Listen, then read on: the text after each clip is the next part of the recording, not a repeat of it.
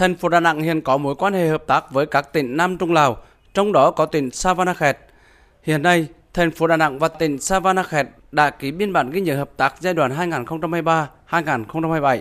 Thành phố Đà Nẵng đã tiếp nhận cấp học bổng cho 19 cán bộ học sinh tỉnh Savanakhet sang học tập tại Đà Nẵng năm học 2023-2024 ở các bậc học từ cử nhân đến nghiên cứu sinh tiến sĩ. Thành phố tiếp tục cử giáo viên sang giảng dạy tiếng Việt tại Trung tâm tiếng Việt tỉnh Savanakhet năm học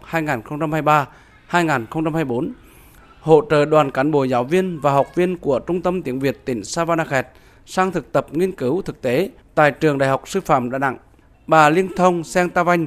Phó tỉnh trưởng tỉnh Savanakhet cảm ơn thành phố Đà Nẵng đã hỗ trợ tỉnh Savanakhet trên nhiều lĩnh vực, nhất là giáo dục và đào tạo.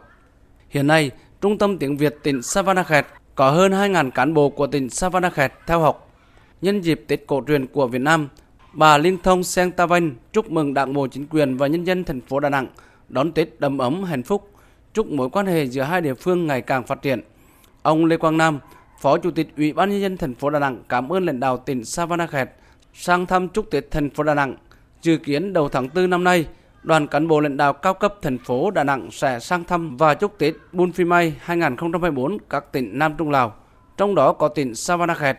Thành phố cũng đang xây dựng kế hoạch triển khai các nội dung chương trình hợp tác theo biên bản ghi nhớ giữa hai địa phương trong năm 2024.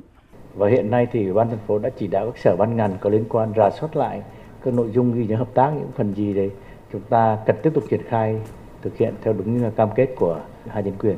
thể hiện mối quan hệ đoàn kết hữu nghị của hai nước cũng như hai thành phố.